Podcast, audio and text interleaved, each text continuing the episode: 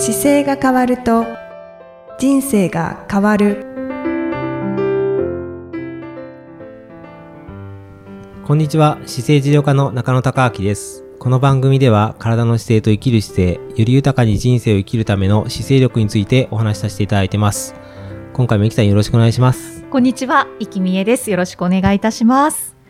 さて、今回ははいリスナーさんからご感想とご質問をいただいておりますので、ご紹介いたします。はいお願いします、えーこんにちは。こんにちは以前、メールをさせていただきました北海道の YA です。前回の放送で取り上げてもらった際は、まさか放送で読まれるとは思っておらず、乱文失礼いたしました。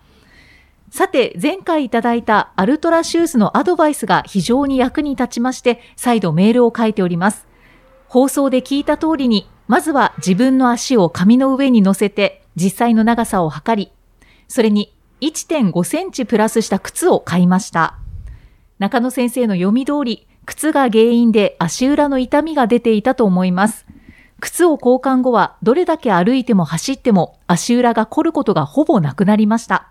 アドバイスありがとうございました。今回は思い切ってアルトラのエスカランテレーサーとエスカランテ2の2足を購入しまして履き比べながら鳴らしていました。走る際も普段もレーサーのソールの具合が非常に良いですね。足指を優先してアルトラを購入し、当初は作りが十分か疑っている自分がおりましたが、走った結果、アルトラが正確であったと今は言い切ることができるようになりました。痛みからも解放されて感謝です。うんというご感想なんですけれども、はい、ご質問もいただいておりまして、えー季節外れの質問となりますが、中野先生はいろんな状況に応じ、靴を履き替えていると思います。アルトラ、もしくは他社でおすすめの冬シューズ、または防水シューズがあれば教えてください。北海道では徐々に雪が溶け始め、ランナーが冬眠から冷める春がそこまでやってきております。ですので、またこれからランを再開していこうと思っております。先生もランニング、ポッドキャスト、ご本業と今後も楽しんでください。冬のレースは同等にいらしていたのですね。お疲れ様でした。そうですとねいうことです。はいありがとうございます、す。はい。はい確かに冬レース行ってましたね同等にアイスマラソンはいアイスマですね。ラソン行ってましたねはい、そうですね。はい質問としては、はいはい冬のシューズですよねそうですねね防水シューズがあればという。いや、防水、防水シューズも、アルトラを僕は履くんですけど、はい防水シューズって、防水だからちょっと生地が厚くなって重くなるんですよ、き靴自体が。はい、はい。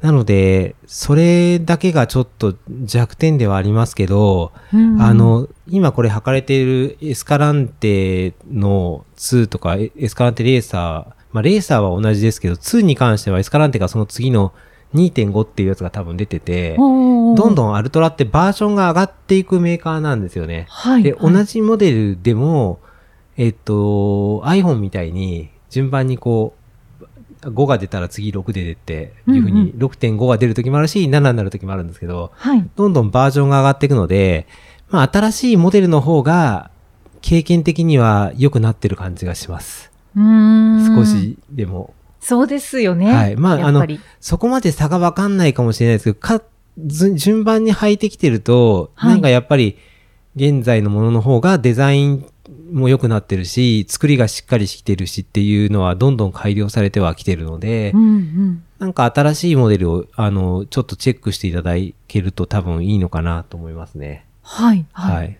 防水シューズうん。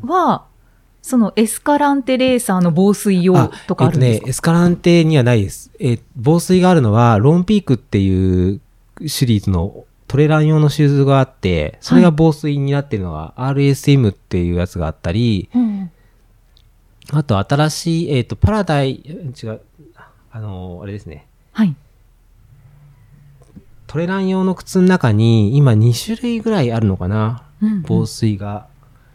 その 2, 種類のやつは、どちらもその防水って書いてあるはするんですけど、はい、はい。それが多分おすすめではありますね。同じ用途だと。それアルトラアルトラで？ですよね。はいはい僕はもうだから足の、足の形が、アルトラが、あの、アルトラのいいことって3つあるんですけど、はい。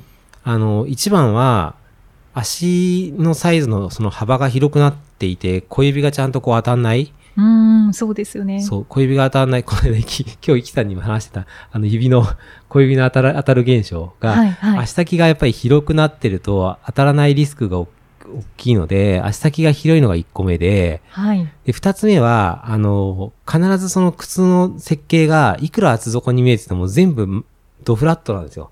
完全にまっすぐになっているので、そうですね。足、かかとの位置とつま先のところに差がないので、うんうんで、これが、あの、いいか悪いかっていうのは、いろんなスニーカーつく、メーカー作ってると、微調整して変えてきてはいるんですけど、はい。僕はなんか自分がに人間本来が裸足で歩くようにできてるから、このフラットだけは崩さない方がいいと思っていて、うんうんで、足先邪魔しなくてフラットであるっていう、その二つが極めていいのと、で、三つ目は、あの、かかとの部分が男性と女性とでかかとの、あの、ヒールカップっていうんですけど、そこのサイズが違うのが、はい。男性モデル、女性モデルでかかとのサイズ変えてあるんですよ。うんうんうんで、それが、あの、女性の方なんかの足の細い方にとってはピタッとフィットするケースが多くて、なので、かかとが小さめの男性の方でも女性用モデルでいけるケースもあるし、はいそうするとかかとがぶれないと、足の中でこう足が暴れないのでそこが非常によくできているので、そのアルトラのメーカーを今のところ進めることが多いですね。うーん。やっぱりアルトラですね。うん、がいいと思いますね。今、うんアメリカがすごい大きな資本の会社には入ってるから、かなりどんどんバージョンアップしていいものができてくると思います。おー。どんどん成長してるんですね。うん。僕も防水シューズ、アルトラの靴って、ハイカットも、あの、ローカットも両方持ってますけど、はい。やっぱり新しく出たやつのが軽くなってて、使いやすそうだから、また買い替えたいなと思って、うんうんうんあの、ついつい買っちゃう感じですね。じゃあもうぜひ YA さん、あの、新しいバージョンの防水シューズ、アルトラで確認してみてください。はい。はい。春なんか特にあれですもんね、春ぐらいは新しい靴がなんか欲しくなってくる時期ですよね。この今5月とか。そうですね、なんか新調したくなりますね。はい。はい。えーで、ちょうどね、北海道はもう雪が溶け始めて、これから走れるっていう時期になるみたいなので。ねでも本当にでも今年雪の上で走る練習をする機会に恵まれて、雪の上ってやっぱり、ちゃんと体の指定ができてないと走りにくいんだなっていうのはよくわかりました。ああ、はいおっしゃってましたね。はい。なので、やっぱ練習するのに北海道の方、雪の上で走るっていうのはやっぱり、いい練習ができる場所なんだなと改めて感じまししたね。はい。相当体幹が鍛えられますよね。そうですね。なんか走り、うん、なんか雪、ふ雪の中で走るってあんまりイメージないですけど、意外にスキーしたり、クロスカントリーしたり、スノーボードしたりとかで、プラスランニングって入れると、かなり運動量が高くなるんじゃないかなと思って。いや、はい本当にそう思います。まあ、冬は YA さんは走られてないようですけど。あ、そっか、そうですよね。ううんんうんでも、多分走、走られたらすぐ走れちゃうんじゃないかな。ね、そうですよね。うん。雪に慣れてらっしゃると思うので。アイゼンも今年使いましたしね、僕これ、あの、ランニングシューズっていうか、その防水の靴にアイゼンつけて走ったりもしたんで、なんかなかなかいい経験ができましたね、今年は。本当ですね。まさかの、ねはいちょっと感想がっていう。はい。足のあの裏の痛みがこうある方は、やっぱり靴の見直し、特にやっぱり靴に対してはい。当たってこう痛い方とか、あのーなんかは、これ履くと痛いよなっていう靴と、これ履くと楽だなって靴あるじゃないですか。はい。そうするとやっぱり、痛い靴は間違いなく避けていった方が、長期的にはすごいいいと思います。今日も朝、あの、拝見してたし患者さんで、通勤するときに、あの、足が当たる靴があって、何足かあるうちの一足が必ず当たるらしいんですけど、はい。でもそれをどうしても今履いちゃってるけどっていう話したときに、いやでも通勤の時にもし震災とか起こったら大変ですよって言ったら。確かにって言って、で、痛さって痛みの中で、こう、痛いなではいいんですけど、痛いなって言いながら、こう、横に当たることによって、はい関関節部分をどんどん変形させていくんですよ。で、関節が変形して、あの、してしまうと戻せないので、はい、はい。そうすると長期的にその指一本が死んじゃったりとか、あと、よくあるのは外反母趾ですよね。外反母趾なんかもこう内側で死に始めちゃうから、はい。なんかその足が痛い靴っていうのを本当に我慢しないで、とにかくそれは一旦横に置いといて痛くない靴をどんどん探して作っ使っていくっていうのはすごい大事だと思います。そうですよね。もうそれこそ、はい、私、今日収録前に診療させて いただきましたけれども、あの、登山靴が今合わないってはいはい。いう相談を中野先生にさせていただいて、で、右の小指がどうしてもその下りの時に当たっちゃうんですっていうことで、はいはい。で、今、硬い登山靴を履いているので、はい。で、その前は、あの、ソフトの登山靴だったんですよ。うんうん。で、全然トラブルなかったよなって、うんうん。あの、診療中に、こう、はって 気づいたので、うんもうちょっとソフトの登山靴を買おうかと思ってます。ぜぜひ。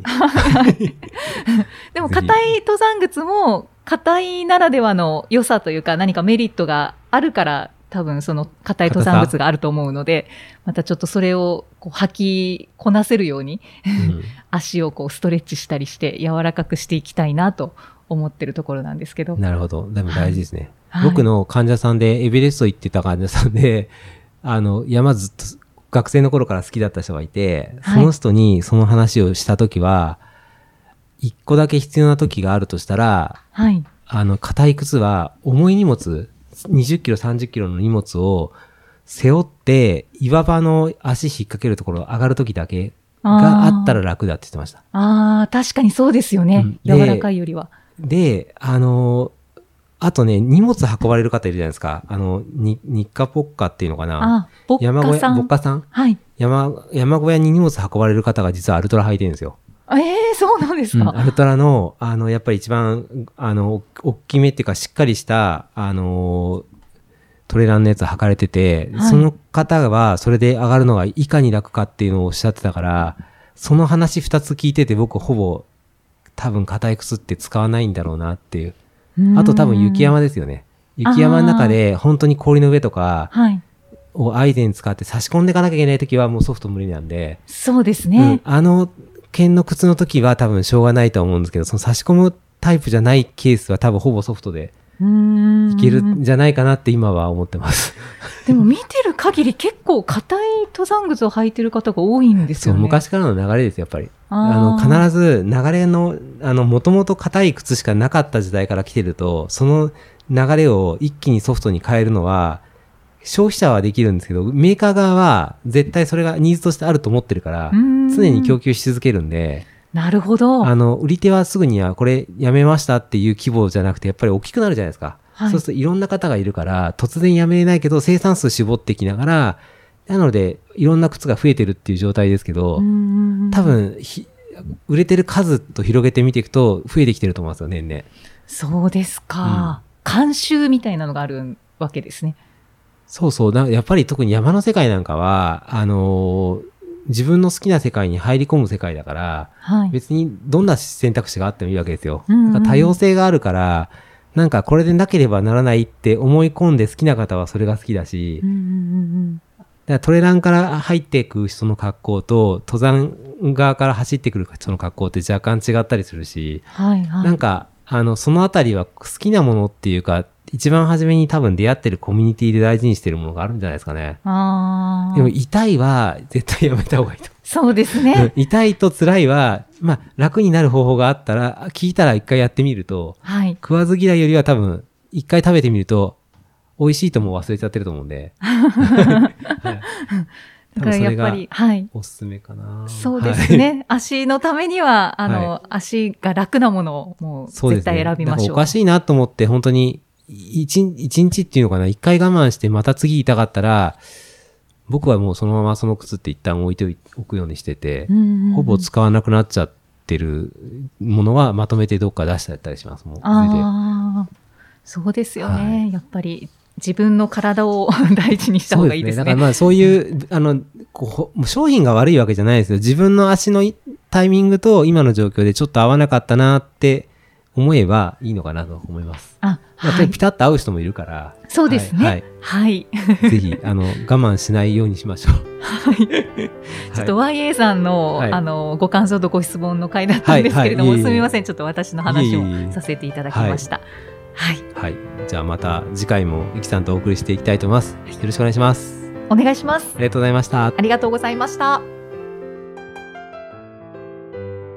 この番組では姿勢や体についてのご質問そしてご感想をお待ちしておりますご質問とともに年齢、体重、身長、性別をご記入の上、中野生態東京青山のホームページにありますお問い合わせフォームからお送りください。体を見直す時間は人生を見直す時間である。姿勢治療科の中野孝明でした。